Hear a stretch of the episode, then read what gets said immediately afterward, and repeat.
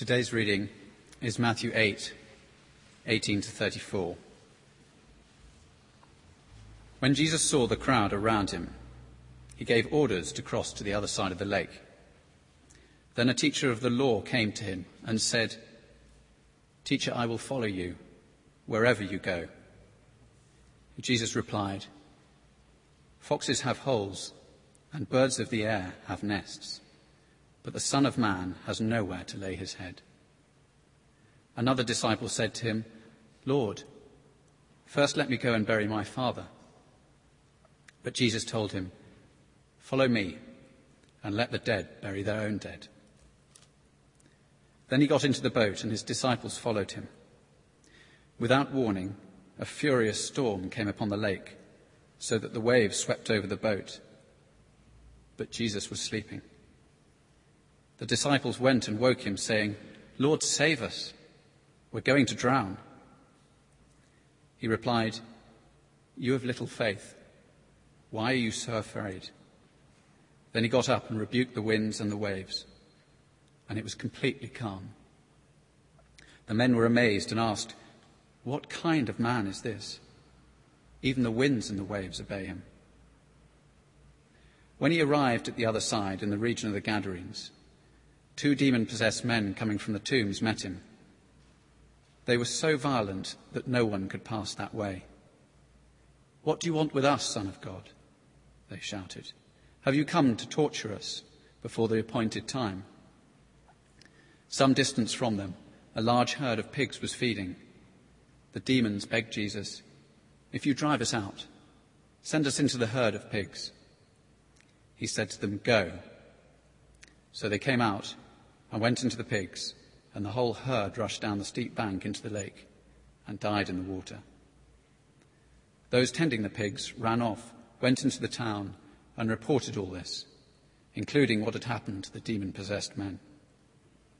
Then the whole town went out to meet Jesus and when they saw him, they pleaded with him to leave the region. This is God's word.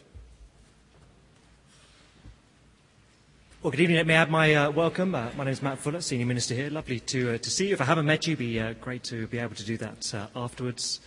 Uh, welcome back, those back from holidays and the like, those back to study. About time too. Well done. Let me, let me lead us in prayer as we begin.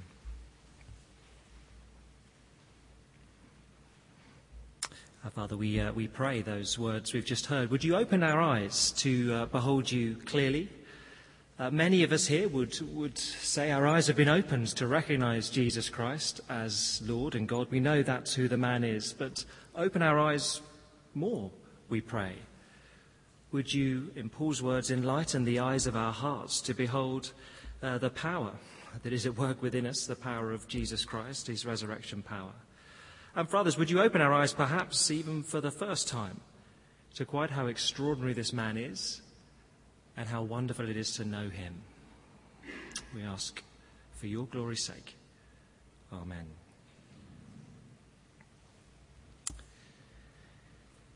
Why, um, why pay the cost of following Jesus Christ?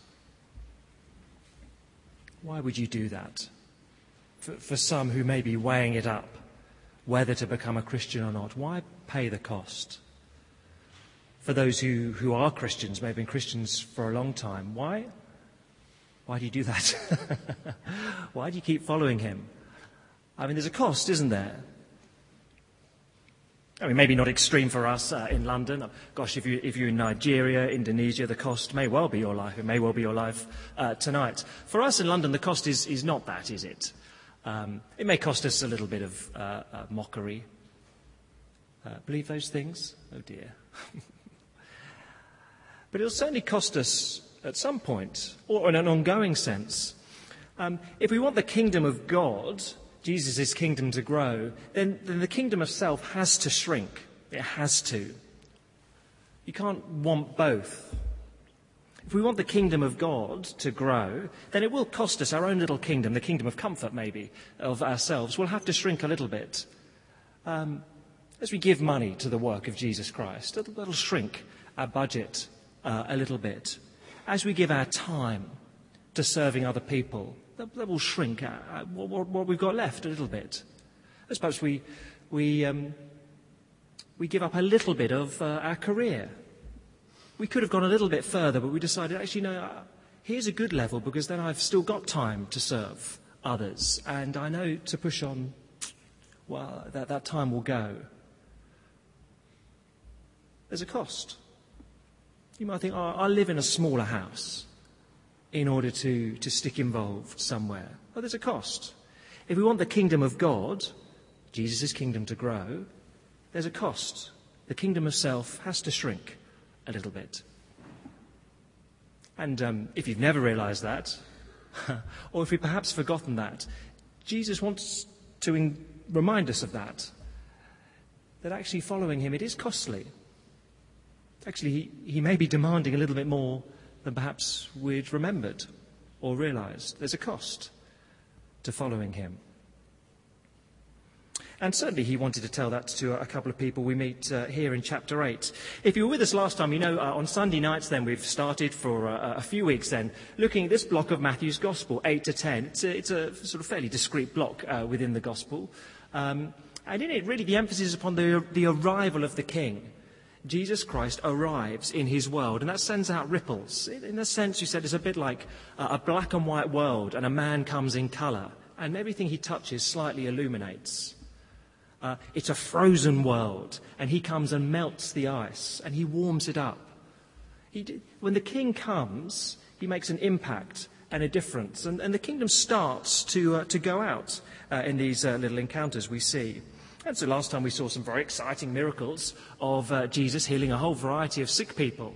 And clearly at the time there must have been some sort of growing excitement of well, what's going to happen next. And so in our little passage tonight, Jesus says, well, just shh, calm down. Just make sure you realize quite who I am and what I'm asking. So you get these two men uh, come up to him, two men in particular in the uh, verses 18 to 22. Uh, the first then, verse 19, a teacher of the law came to him and said, Teacher, I'll follow you wherever you go. Jesus replied, Foxes have holes, birds of the air have nests, but the Son of Man has nowhere to lay his head. Which, if you didn't realize, is a bit of a, hmm, he's slightly deflating the man's bubble. I will follow you everywhere. Well, um, I've got no bed, or indeed house. Uh, you coming with me? well, we don't know his answer. Jesus is not saying, oh, if you become a Christian, you have to be penniless or you have to be homeless. He's not saying that.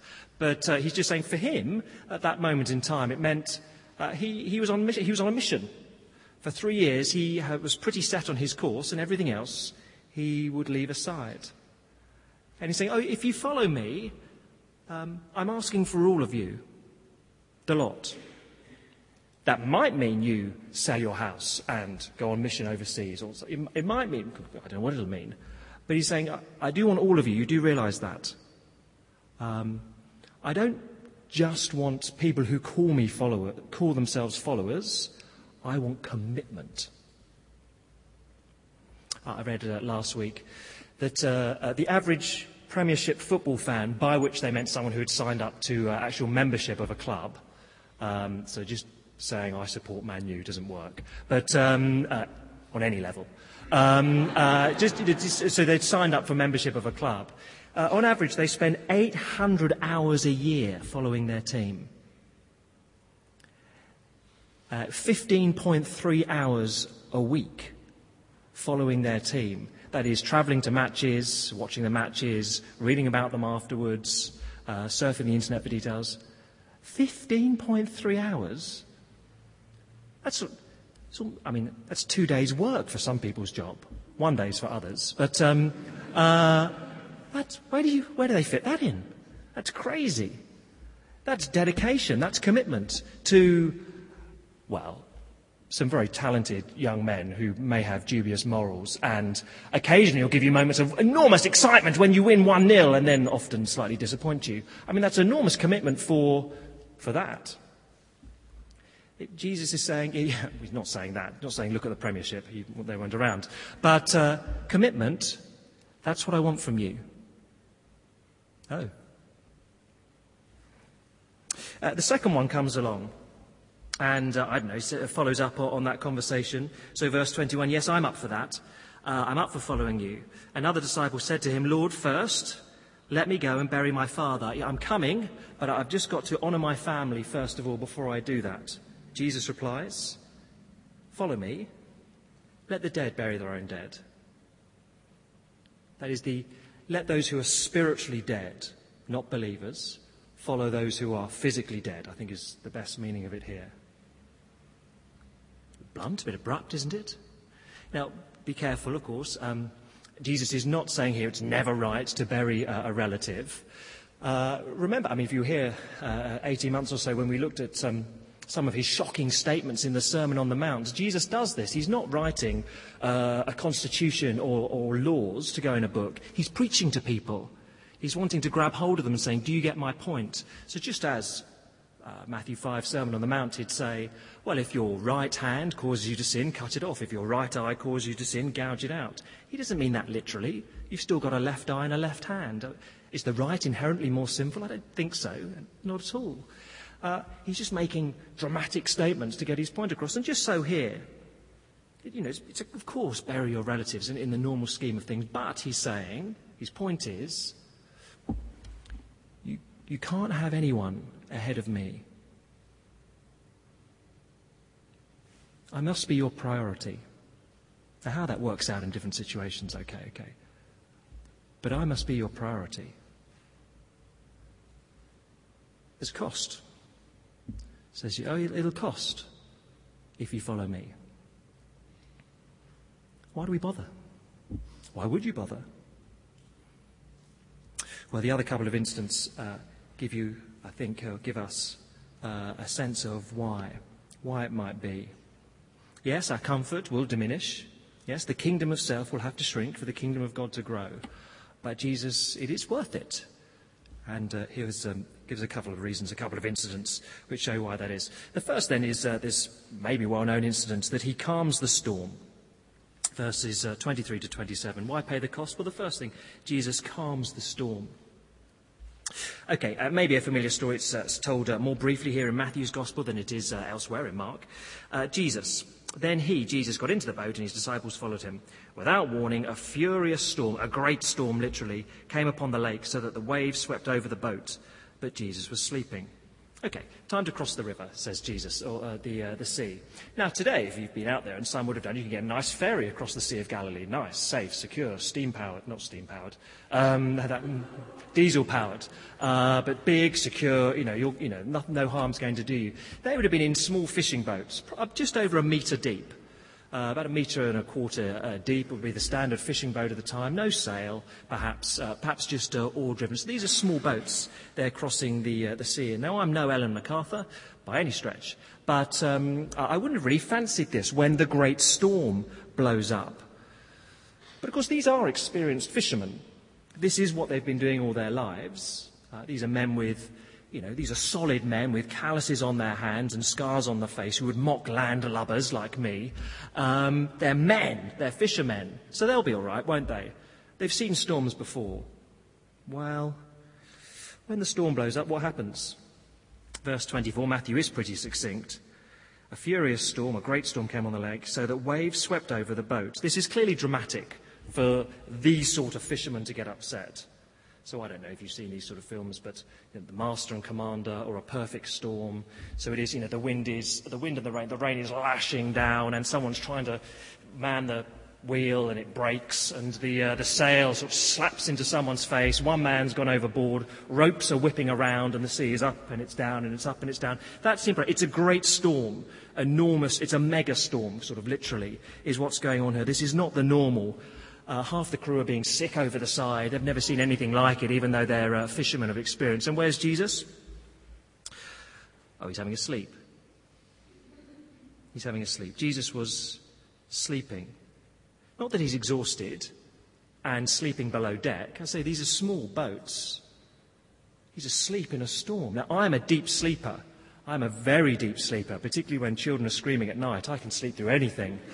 Um, no, I am a very deep sleeper, but actually throw a bucket of water over me, that would wake me up. That, please don't. But um, uh, that would do the trick. Gee, the, the waves are crashing over the boat, verse 24, and still he's sleeping. Not just exhausted, but just in control. Nothing to worry about. Why? He's got no anxieties. He's asleep. He can sleep. There's nothing to do, nothing to disturb him. And the disciples should have known that too. So of course they, but they say, Lord, Lord, um, save us. We're going to drown. Now I'm sympathetic to these men. Um, I get on one of those sort of static boats on the Thames and think, oh dear, oh me, have I had a few drinks? No, it's just I'm on a boat and I'm, you know, I'm not very good, very good on them. I would have been pretty terrified. But these are fishermen. This is what they do. But they're scared. So imagine Jesus probably gets up and addresses them with some disappointment. Verse 26. Uh, why are you so afraid? You have little faith. Why are you afraid? No reason to be. No, no reason. No reason to be afraid, says Jesus. There is no problem here. So what does he do? Verse 26 He got up and rebuked the wind and the waves, and it was completely calm. Very simple. Shut up, calm down. Now, I guess by the standards of the time, if you wanted to tell an impressive story, the sorcerers would have done something dramatic. You know, they would have sort of rolled up, right, here we go, you know, ooh, alakazam or, or something. Jesus, no, just nothing. Just be quiet, sit down. He rebukes them. Now, I don't know if you try rebuking many things. I, I, sometimes do. I rebuke my computer when it doesn't work. I rebuke the weather when it's disappointing. I've tried rebuking my wife, and that is never a good thing to do. Uh, you never get away with that. But rebukes only work if you, can contr- if you have authority or control over something. Uh, silly example. Many years ago, when, when, I was a school teacher, I used to teach in central London and uh, get the tube in every day. I quite often saw some of the boys from the school I was teaching at. And uh, this was a fairly typical day, so a carriage full of people with, um, you know, with their barriers all up. And, um, uh, but then these two lads were making a huge amount of noise. And they're from the school where I taught. In fact, I taught them both and uh, very rowdy and loud and sort of pushing one another and, you know, people's barriers were being disturbed a little bit. And you know, well, that's, that's, that's awful on the tube uh, if that happens to you. And they were swearing. Um, but I caught their eye and said, you two, stop it now. And they were very and of course, it was marvellous because everyone in the carriage looked at me. Oh, very, very good. Very good and uh, you know, I was quite pleased with myself. Uh, I tried to look nonchalant, you know, it's funny. You know, I, I, I, always sort out the youth on the tube. Um, because it, you know, there was a reason they listened to me. I had authority over them and they knew it. Now, if I try that today, I tried it uh, uh, fairly recently, about a couple of weeks ago. Again, there's a slightly larger crowd of, of, four lads making a huge amount of noise. everyone sort of slightly looking at them. Uh, so I said, fellas, fellas, there are other people here. Would you mind calming down? And um, their response was somewhat unrepeatable. Shut up, you. And no one was very impressed with me uh, at all on that occasion. See, a rebuke only works if you have authority over someone. That's how it works. So Jesus can say to wind and rain, You two, shut up, sit down. And they go, Okay. Straight away. They're like creatures sort of on a leash. Sit, yep, and they do.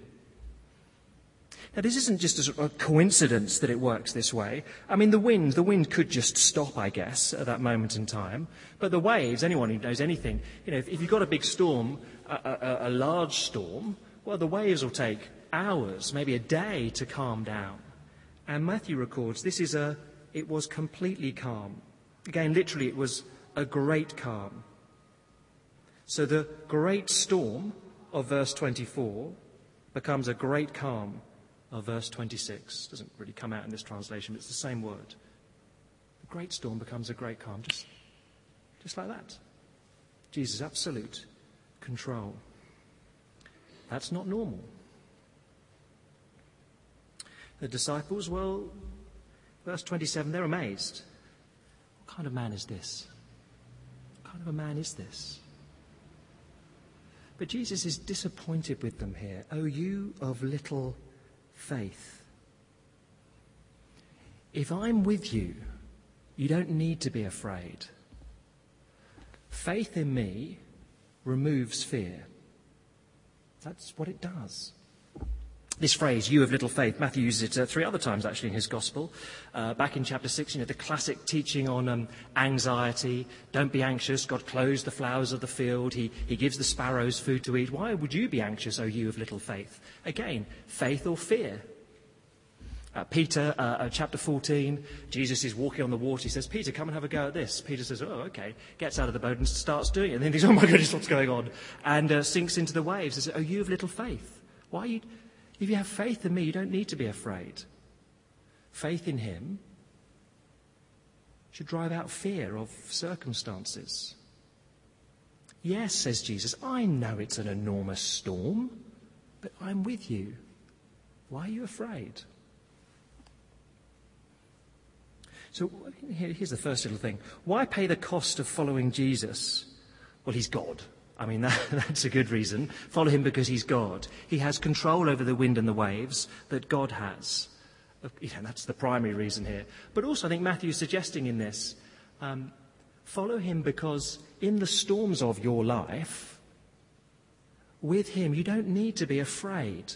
You can endure the storms without fear. You can endure the storm of unemployment, of illness, of bereavement, of death. But faith in Him will allow you to face them without fear. He's with you if you follow Him. So there's the, you know, there's the first reason. Why pay the cost of following Jesus? Well, He's God. And He'll give you the faith you need. Faith in Him will drive out fear of your circumstances. There's the first. That's pretty impressive. And the second, well, gets even more interesting. why, second thing then, he conquers evil. Why follow? Why pay the cost? He conquers evil. Verses uh, 28 to 34. Busy day, uh, as they often are for Jesus. So, verse 28 When he arrived at the other side in the region of Gadarenes, two demon possessed men coming from the tombs met him. Okay. um, there are a few things here, aren't there? Uh, one would be uh, you may or may not notice this. Matthew says two men meet him. Mark's account of the same incident in Mark chapter 4 says one man met him. And it's the sort of thing where some people go, ha ha ha, look, the, gospel, the, the Bible, full of contradictions. These two couldn't even get it right. Throw it away. No, come on. That's not how we often record conversations. I went to a wedding yesterday. I could happily get home in the evening and say to my wife, oh, I caught up with Mark Fossey. Caught up with him yesterday and uh, that was very enjoyable. And if she pushed me further, was, was his wife there? Yeah. Did you speak to her? Yeah. But not for very long. I mainly spoke to him. So when I say I caught up with Mark Fossey, well, of course, that, that's what I did. But someone could equally say I caught up with two people. That's just, things get recorded in different ways. Don't, don't be surprised at that. Of course, with this sort of incident, the thing that uh, excites people more is, uh, oh dear, uh, demons. uh, demon possession. Oh, how embarrassing. Um, how embarrassing that the people back then believed such things. I mean, goodness, if, if, only they, if only they were like us and enlightened and realized it was just an epileptic fit or a mental disorder, uh, it was a seizure of some kind. I mean, it's so embarrassing, those stories in the Bible. It just shows they didn't really know what they were on about. You can't believe it all. Well, hold on. Just a couple of chapters back, uh, you might want to turn to it, Matthew 4, verse 24. Matthew can distinguish between these things. 424 news about him jesus spread all over syria and people brought to him all who were ill with various diseases those suffering severe pain the demon possessed those having seizures or epilepsy same word and the paralyzed and he healed them no so they did know the difference between sickness, demon possession, seizures. The, the, Matthew's, oh yeah, we, we know that. We're not stupid, you know. So we need to be slightly careful before dismissing on those grounds. And this may or may not be helpful to say, I'm not sure. But um, uh, I checked up on one little, uh, the most recent survey I could find. Apparently in the UK, just about two thirds of people, 68%, believe in some kind of God. Um, but less than a third believe in some kind of personal supernatural evil force. So two thirds think, yeah, there's a personal supernatural good. Uh, less than a third think there's a personal supernatural evil. Now, for my money, I don't really understand that. Once you've said there is supernatural, why, why the difference? I mean, if, you, if there is a God, why would there not be an evil supernatural power? But of course, biblically, they're not, they're not equal. Jesus conquers evil. But once you've accepted there's a God, the idea that there might be malevolent spiritual forces, I, I don't think should be very surprising to us. Those are not Matthew's concerns. Uh, his concern uh, is uh, what the, uh, the demons say to Jesus. So, verse 29. Oh, hold on, just at uh, verse 28. So, two demon possessed men coming from the tombs met him. Come back to the tombs. They were so violent that no one could pass that way. They were terrified. Disciples terrified of the storm. These townsfolk terrified of these demoniacs. They shouted, What do you want with us, Son of God? Have you come here to torture us before the appointed time? Now, a couple of interesting things there, I think. The first, the disciples say, Who is this man? Who is this man? What kind of man is this? Oh, the demons know. It's the Son of God. They're, they're fully aware of that. And um, the second thing, which I think is strange, is they ask Jesus, Have you come here to torture us before the appointed time? Mm, what does that mean? They're saying, You've come early. You shouldn't be here now, Jesus be like a, a parent of a, a, small child going at lunchtime to pick their child up from school. Why, what are you doing here? Why have you come early? You're not meant to be here now. Have you come to, Mummy, have you come to collect me before the appointed time? Why are you here? You're not meant to be here yet. It's a bit unusual.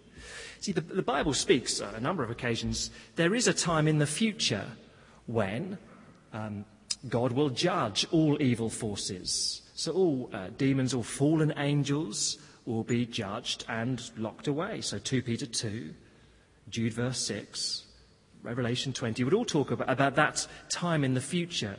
And the demons are clearly aware of, of that. But they're saying to Jesus essentially, oh, this isn't fair.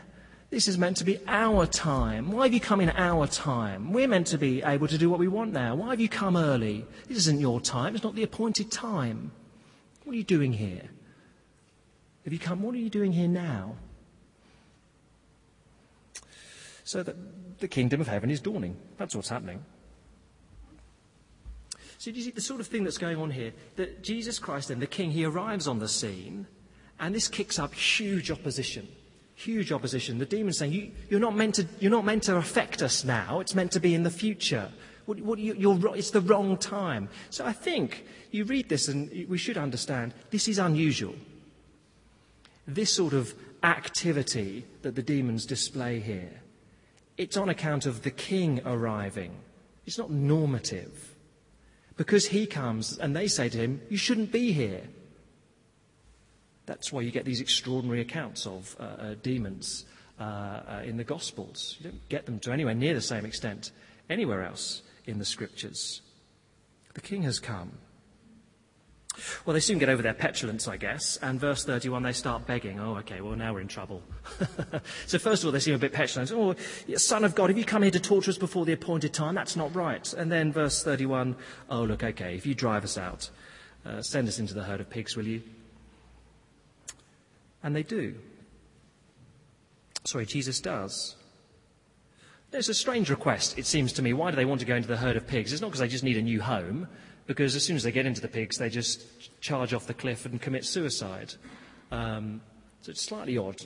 In truth, I don't think anyone really understands quite what. If the best guess is they want to do something uh, dramatically evil for their last gesture. That may well be right. But Matthew's concern, I think, is the simplicity with which Jesus addresses them. Verse 32 Go. Yeah, it's the headmaster telling off the, the naughty boy. Get out. Get out of my office. Go. Again, no, by, by the standards of the day, they'd be expecting some dramatic amulet waving around their head, some great incantation. Jesus says, just go, just go. And they do. So obviously they do. Uh, verse 32 they came out, the demons went into the pigs, the whole herd rushed down the steep bank into the lake and died in the water. Now, of course, I, I take it some of us uh, read this and think, oh, poor pigs. Um, what did they do wrong? I mean, I, you know, I like pigs. I like Winnie the Pooh. Piglet's quite sweet. Miss Piggy, I kind of had empathy with her when I was growing up. Um, what's wrong with pigs? You know, pigs, you know, what's, what's going on here? Well, I think, I think the first century they would have read this slightly differently. They wouldn't have thought, oh, poor pigs. They'd have thought, yowzers, that's a lot of money. What a, that's a huge amount of money. All these pigs, that's a, that's a bloke's livelihood just jumped off the cliff. Oh my goodness, what an extraordinary use of money. And I think that's the, you get that from the townsfolk and their reaction. So, verse 34 the whole town went out to meet Jesus. Oh, sorry, let, let me read from verse 33, I should do. Those tending the pigs ran off, went into town, and reported all this, including what had happened to the demon possessed men. They're healed, they're restored. That's good, isn't it? Then the whole town went out to meet Jesus, and when they saw him, please go. please go. Can you please leave our region?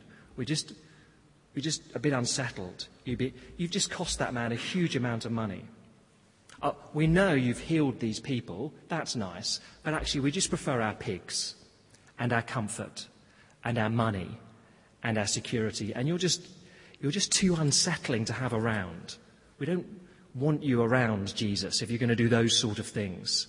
We prefer pigs and money to seeing people saved and delivered.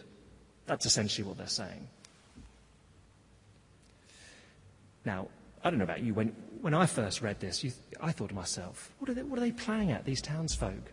I mean, they've just, this is something extraordinary. And it's good. It's really good, isn't it? These people, these two men, their lives were a mess. And you were all scared of them and wouldn't even go anywhere near that road. And Jesus has sorted that out. Okay, you've lost some pigs, but no, no, we just, we just want our money.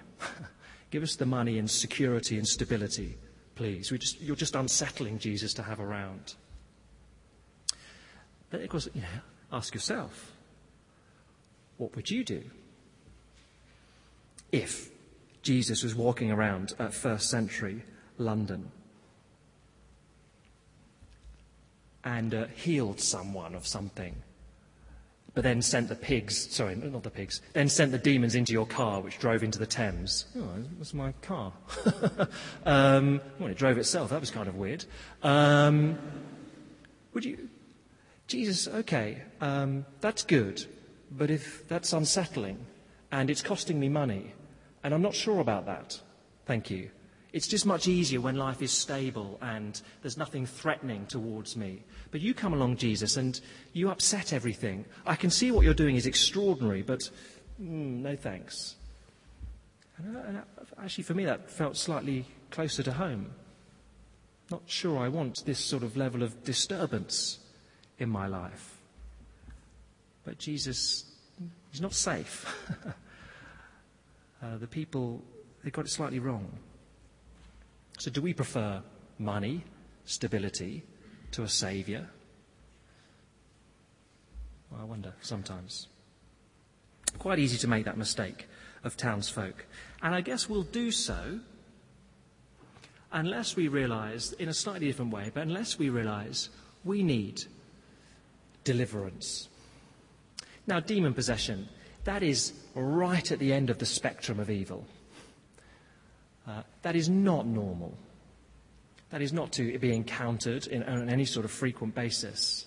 It's at the right at the end of the spectrum, but come a long way back from that, and it's just sin. It's just rejection of God. Uh, and that's true of all of us. And in that sense, well, all of us need Jesus to rescue us, to deliver us. I think Matthew is making a, a, a, little point here. He's wanting us to see in this incident a shadow of what will take place upon the cross. So, here in Matthew chapter 8, two demon possessed men come out from the tombs and Jesus restores them. Do you remember in Matthew's Gospel, chapter 27, his account of the crucifixion, what happens when Jesus dies? The temple curtain is torn in two and the dead rise up from the tombs. It's the only times he uses the word in the gospel. Matthew's saying, look, in this, Jesus delivering people, from the tomb, you just see a shadow of what he'll do on the cross when dead people will rise from the tomb. That's a deliverance that all of us need from a spiritual death to spiritual life. Just a, just a little picture. I just think Matthew's just saying, Are you paying attention? Do you notice that? But here's a deliverance that all of us need, not from demon possession, but from our sin. We all need that. Why pay the cost? And there is a cost. Why increase the cost? Why give ourselves to paying the cost? Why shrink our kingdom of comfort to see the kingdom of God go? Why do that? Well, Jesus is God. He comes, he came and walked on earth, and he demonstrated that. He's God. Oh, he'll give you the faith that'll conquer your fears. But perhaps most important of all, he'll deliver us. He'll deliver you from sin for life.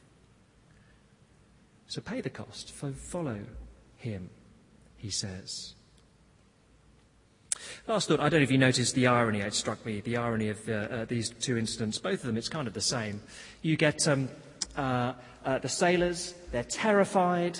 Jesus takes away the source of their fear, the storm, and they're terrified of him.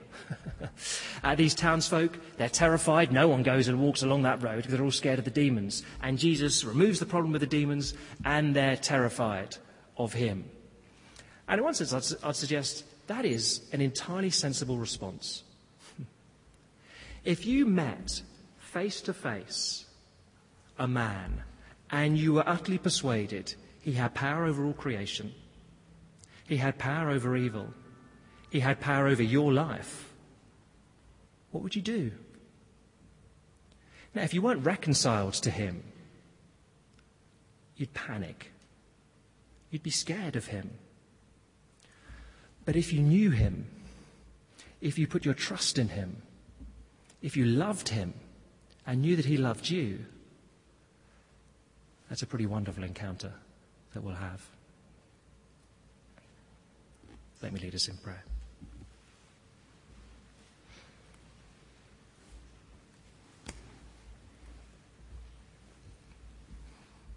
Our loving Heavenly Father, these are uh, extraordinary stories to our ears. Um, and that's because we don't see the Lord Jesus walking around. We don't see the King walking on this planet. But we thank you for their record. We thank you that in them we can see that here is a man who was God. And we can see in them that uh, his power is extraordinary. He is one we can trust in our storms and know that his f- faith in him will drive out fear. He's one we can commit our lives to, not chasing after security, not preferring our, our money and stability, but recognizing that in him there is a power that saves, a power that delivers. So, Father, recognizing who He is, what He's done,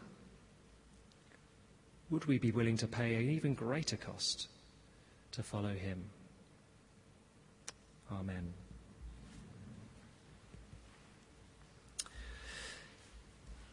Now, these are slightly unusual stories, I think. Um, so I wonder if anyone wanted to ask a question publicly? Okay, that's a great question. Uh, what, would you, what would your advice be when you start resenting the cost? Uh, I don't think there's any, anything particularly ma- marvelous I could say. Uh, I think, the, the, the, in essence, the thing you do is consider the cost that Jesus paid. So when the cost is financial, you think to yourself, no, 2 Corinthians 8, verse 9. Though he was rich, for my sake, Jesus Christ became poor, so that I may become rich. He left glory in heaven to be killed by those he had made, to suffer hell upon the cross for me, so that I can be rich relationally and rich in the new creation. Okay, I can be a little bit poorer for 70 years. If the cost, whatever the cost may be, if the cost is people, I am exhausted from serving people. Well, Jesus Christ came not to be served, but to serve and give his life for me. He served me that way. I can serve people a little bit more. So I, know nothing else apart from when, you know, when I'm exhausted, I sit down in the morning and think, I need to make my heart happy in the Lord. And I, I'm going to sit here and read stuff from the Bible until I remember He is a good God who's done extraordinary things for me. And I will force myself, even if I don't feel like it, to pray out loud and to thank Him. And then when you do that, your resentment, you just feel a bit of an idiot if you're resentful after that. Um, so uh, self mockery also helps, I think.